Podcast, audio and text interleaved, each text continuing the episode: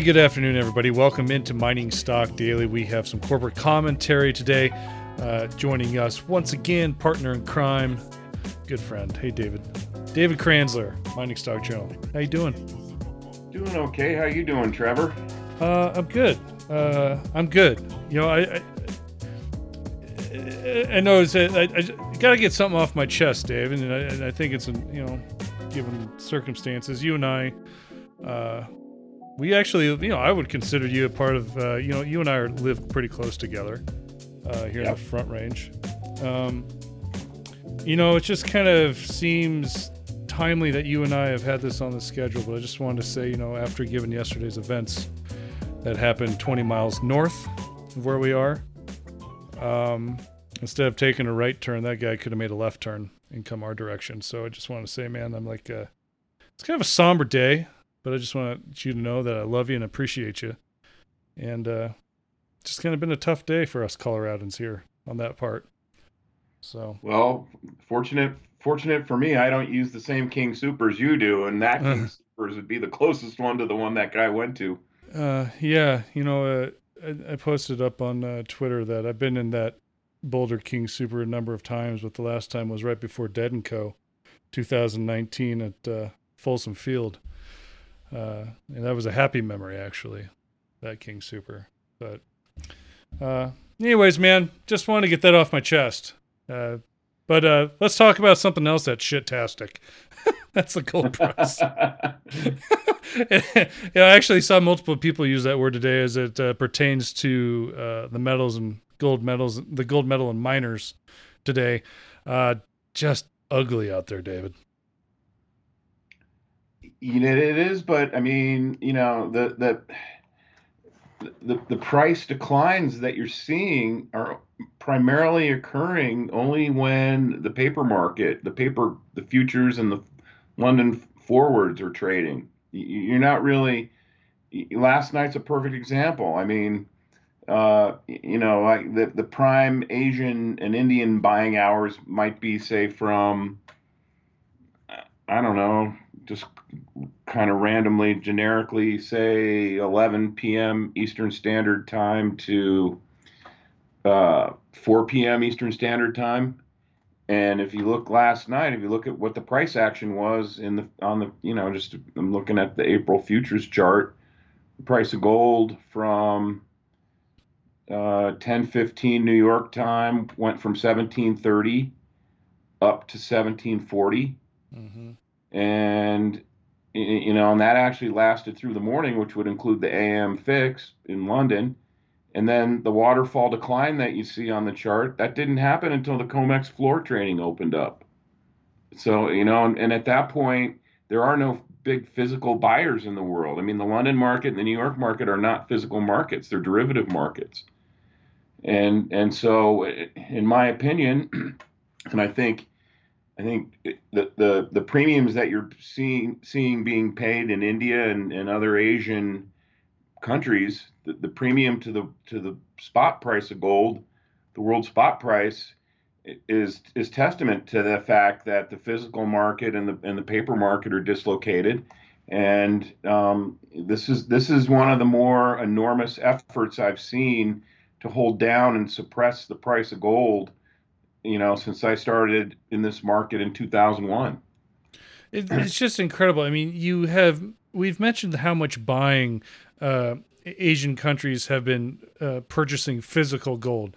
India, China, Vietnam, uh, it has been ramping up, and you, I mean, you just had a perfect example. This disconnect is just, uh, I mean, I th- it's as much as about keeping the keeping a disconnect between the physical market and the paper market, as much as it is to just try to keep hands as weak as possible and and keep money out of this system? You mean keep money away from physical precious metals? Yeah. Oh yeah, and it's it's always been like that, and it's you know it's not like this is conspiracy theory or I'm making shit up. I mean, there's there's letters, you know, there was uh, uh, letters be, when Henry Kissinger was the Secretary of State, and they had just you know a couple years earlier had had um, closed the gold window. I mean, there were declassified letters that were going between like Kissinger and, and some of the administration financial advisors where they openly talked about the need to try and figure out how to divert institutional money away from the physical gold market and into alternative forms. So that, and that's, you know, that's how futures, gold futures didn't start trading until 1974, but that's how they came about.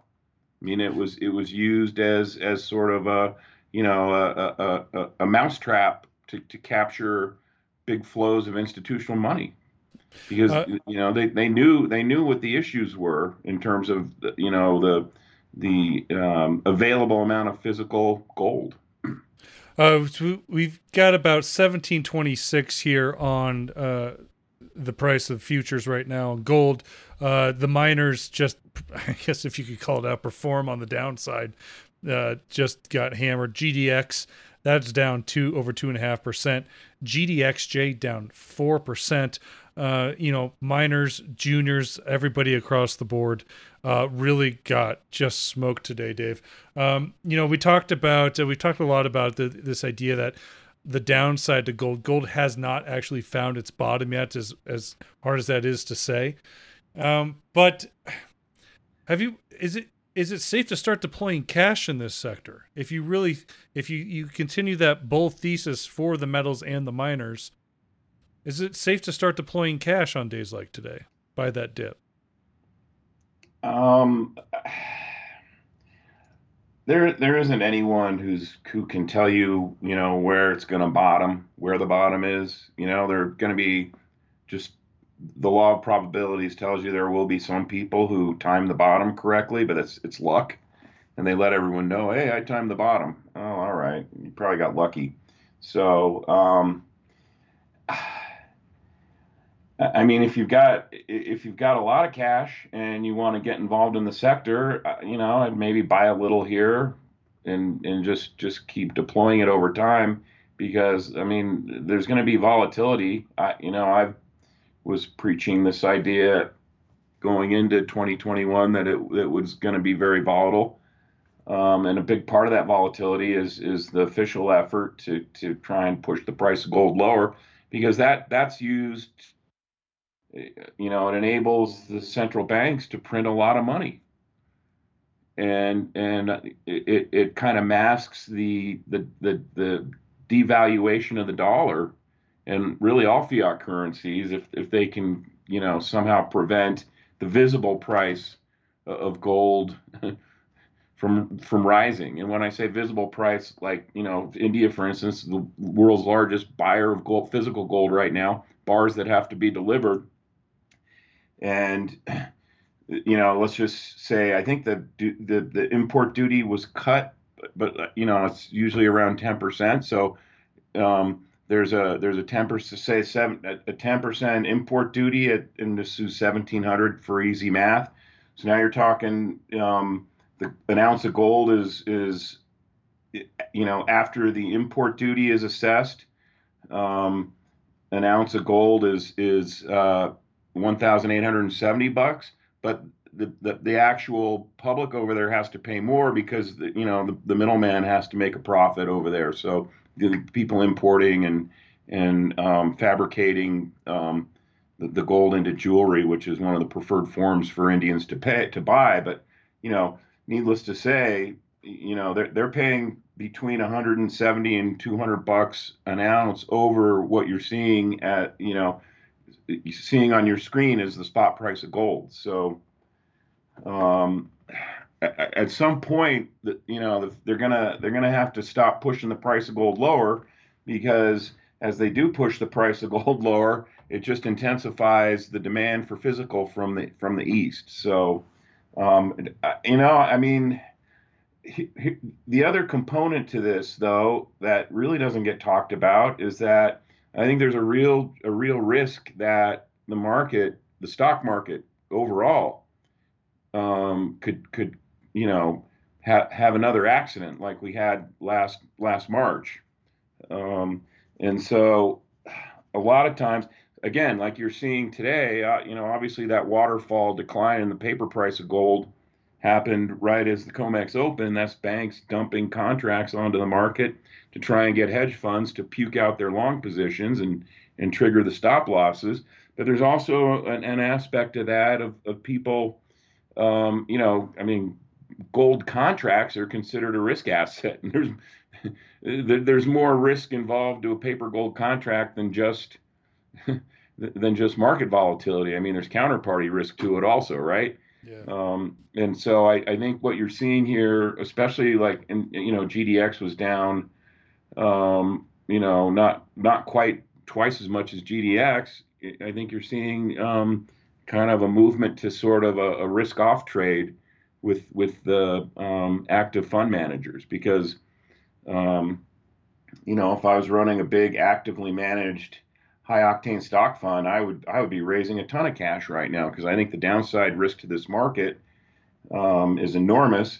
And you know, if the stock market sells off like it did last March, it's going to take everything down with it initially, including the mining stocks. And that that's exactly what it did in March. But uh, the mining stocks were pretty quick to rebound starting, you know, late spring and had that right. massive run in the summer. Right, because all of a sudden, you know, at a point, the capital flows that are coming out of equities um, make their way into, um, unfortunately, you know, maybe not physical gold, but um, physical gold derivative products like GLD, um, or you know, again, um, in, into the into um, futures. So. so what happens is, and we saw this in 2000, late 2008 also, what happens is the market's tanking people are in fear, investors are in fear, and uh, oh well, let's let's you know we should probably move some money into gold, um, and then you know you get a bounce in gold and silver, and then the mining stocks follow. Hmm. Uh, there was a pretty, uh, you know, pretty good drop in general markets here today. I mean, S and P was down eight tenths of a percent, Nasdaq was down half a percent, Dow Jones down close to one percent. Uh, this is all you and I were kind of chatting before we pressed record about, you know, what what caused this sell off here. And like really the only thing green was really a big move in the dollar up to 92.35 on the Dixie. Um, huge spike here, but you know, I, I'm just kind of curious. Are you watching this move in the dollar as it pertains to this, uh, this kind of mentality that we're going to see a big uptick in the inflation numbers and CPI? The government's finally going to come out and say like, we have inflation. the government will never say that. They're gonna put they're gonna put some lipstick on the pig, huh? The government's been manipulating the CPI index since Arthur Burns was the Federal Reserve Chairman, and it's something that they did right after, um, you know, right after the the gold window was closed. They started manipulating the the CPI in the early 70s. So um, the CPI is not designed to measure true price inflation, and the the Chapwood index that you know they have a website. I'm sure most of the listeners have, have been to that website. That's that's a more accurate uh, assessment of, of real price inflation. So where where where do you stand on this uh, this inflation thesis here as we look for the next numbers? I, I mean, I've heard multiple reports. April and May inflation numbers could be a little bit higher than anticipated. I you know again. Um, it's hard for me. Like I, everywhere I see things inflation are more expensive. Is a loaded word because yeah. the, the, true economic definition of inflation is when the money supply increases at a faster rate than wealth output, and and so that that's where that's that's real inflation, and that measures the devaluation of the dollar. You got more, you got a greater supply of of dollars, fiat currency, chasing um, a lesser supply of wealth output. Whatever whatever you know all the everything that goes into measuring the wealth output so um, that that's that's what i you know as long as the fed keeps printing money you're going to have dollar devaluation. And it, i don't care what the cpi says. Um, a, a, friend of mine um, said just like two weeks ago told me that he literally he has a receipt from a from a um, trip to the grocery store from a year ago. And he went a year later bought the, the same exact everything the same exact that he bought a year ago and it was 32% more hmm. same grocery store everything So you want to tell me there's no inflation out there? You want to tell me the CPI is measuring that accurately? No way. You think the CPI is measuring uh, housing price inflation? Not even close. so, um, you know, how about used cars? yeah. I mean, I think prices of used cars are starting to come down a bit, but I mean, they were it was soaring for for most of the last 12 months. So, um, I, I don't really pay attention to what what the government tells us the inflation rate is because it's wrong, and it's wrong by it's it's it's wrong on purpose because um, there's a couple reasons for that. Um, not the least of which is it it, it masks the dollar de- it, it, in people's minds. If they read, you know, open the New York Times, oh, the CPI said we're up two percent annualized. Oh, well, that must be the inflation rate. I I can't figure that out because my groceries are a lot more expensive, but it's in the New York Times, so it must be right. Um, so um,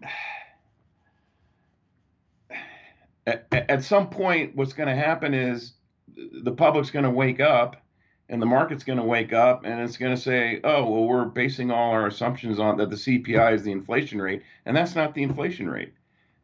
And and so um, you know they they they want to mask the inflation rate so the Fed can keep printing money, and that's why one of the reasons I think that they're intensively trying to suppress the price of gold right now, because at some point they are going to have to um, uh, uh, print another huge slug of money like they did last last March and April. And I, I think what you're seeing right now is they're greasing the skids to do. Otherwise, how else are they? How else is are you know is the Treasury going to be able to issue more debt to pay for all this government spending without the price of of um, without the yield on the 10 year going to the moon? Because we know foreigners aren't aren't um, financing our deficit anymore.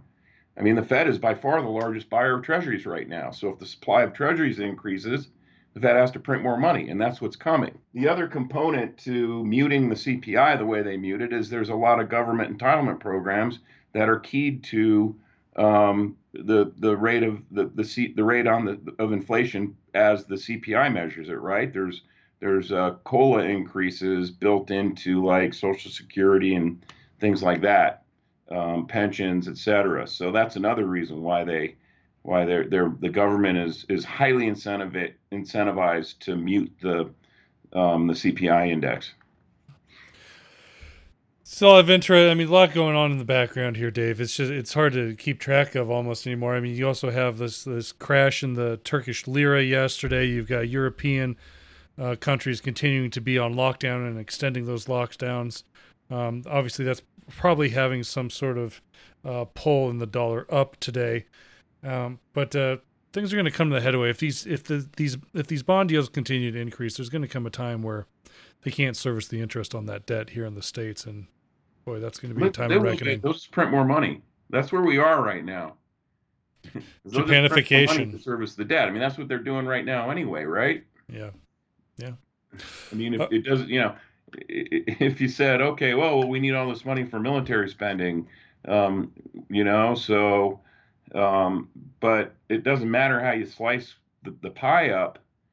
A big component of it now is is the federal is servicing the federal debt.